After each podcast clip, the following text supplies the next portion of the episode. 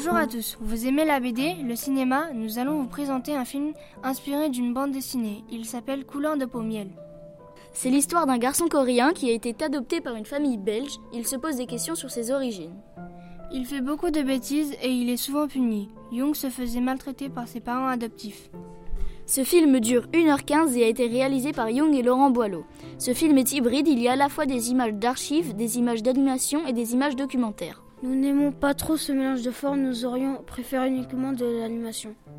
Nous vous conseillons quand même d'aller voir le film Couleur de peau Miel, car Jung est quand même un personnage cool, amusant, mystérieux. Bon film.